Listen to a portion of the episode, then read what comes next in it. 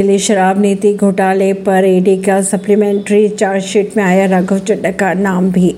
दिल्ली के शराब घोटाले मामले में अब आम आदमी पार्टी के राघव चड्डा का भी नाम सामने आ रहा है। ईडी की अगर बात करें तो अपनी दूसरी सप्लीमेंट्री चार्जशीट में उनका नाम शामिल किया गया है। मनीष सिसोदिया के तत्कालीन सचिव श्री अरविंद के अनुसार सिसोदिया के आवास पर हुई बैठक में राघव चड्डा भी मौजूद थे।